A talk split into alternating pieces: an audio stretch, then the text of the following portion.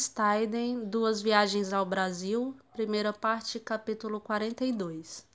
Como eles trataram os prisioneiros na viagem de volta. O lugar onde os tupiniquins foram aprisionados ficava a duas boas milhas de distância da costa. Remamos, portanto, tão rápido quanto pudemos de volta para a terra, de forma a acamparmos no mesmo lugar que na noite anterior.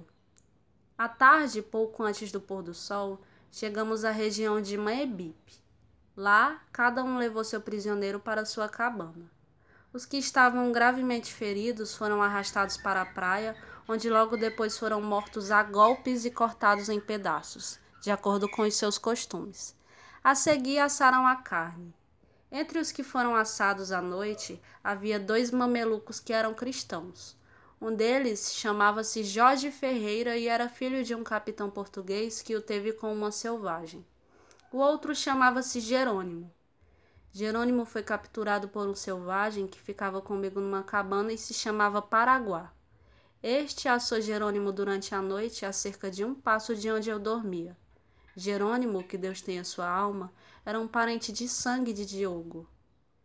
Quando os selvagens finalmente acamparam para a noite, foi até a cabana onde colocaram os dois irmãos para falar com eles, pois eram bons amigos meus da época em que fui aprisionado em Bertioga.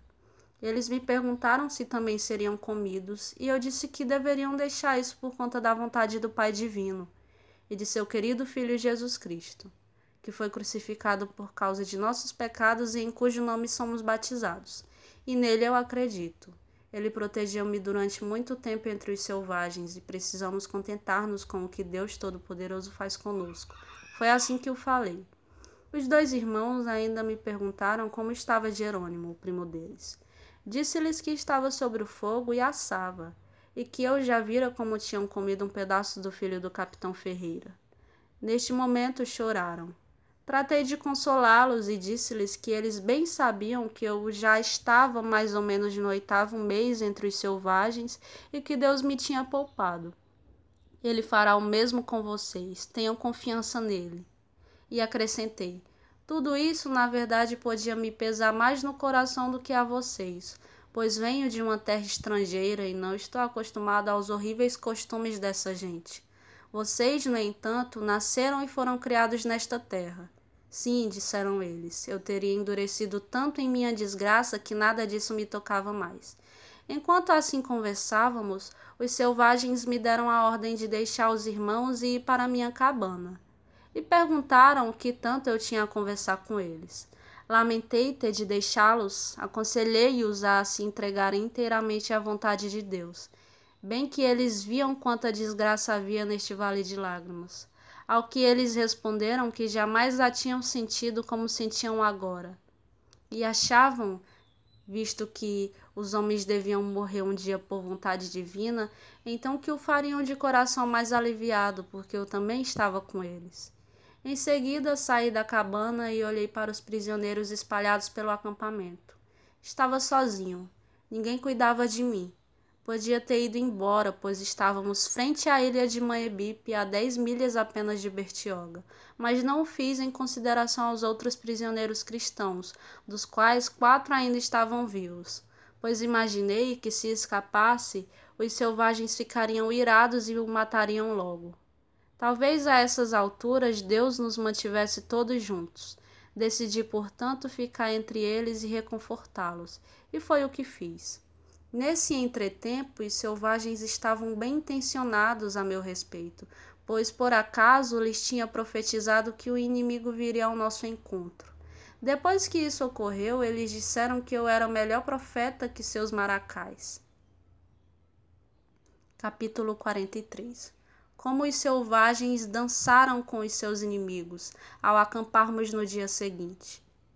No dia seguinte, chegamos a um grande morro chamado Ocaraçu, não longe da terra dos Tupinambás.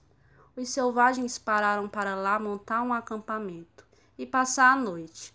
Fui até a cabana de Cunhambebé, o chefe mais importante, e perguntei-lhe o que ele pretendia fazer com os mamelucos.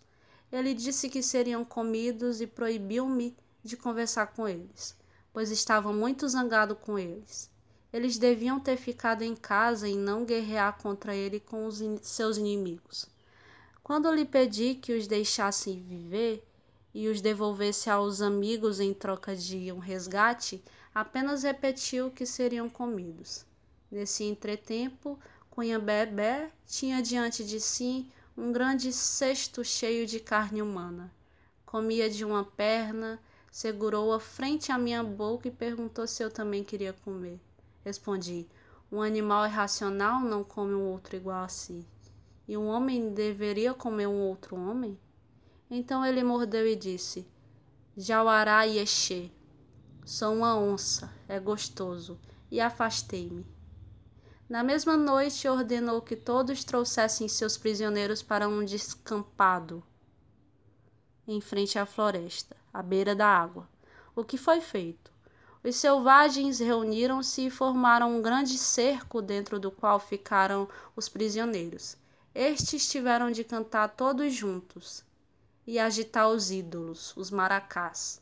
Em seguida, um após o outro falou destemidamente, dizendo: Sim, nós saímos, como fazem os homens corajosos, para cap capturá-los e comê-los, a vocês, nossos inimigos mas vocês foram mais fortes e nos capturaram. Não pedimos nada. Os combatentes valorosos morrem nas terras de seus inimigos, e nossa terra ainda é grande. Os nossos ainda se vingaram em vocês. Então os outros responderam: Vocês já eliminaram muito dos nossos. Queremos vingá-los em vocês. Quando terminaram essas falas, cada um levou seu prisioneiro para seu abrigo. No terceiro dia, voltamos para a terra deles levaram os prisioneiros consigo para as respectivas aldeias natais. Os Ubatuba, entre os quais eu vivia, tinham capturado oito selvagens vivos, além de três mamelucos que eram cristãos.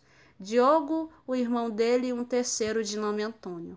Este último foi pego pelo filho do meu senhor. Levavam a carne assada de dois outros mamelucos, também eles cristãos, para comê-la em casa mais tarde.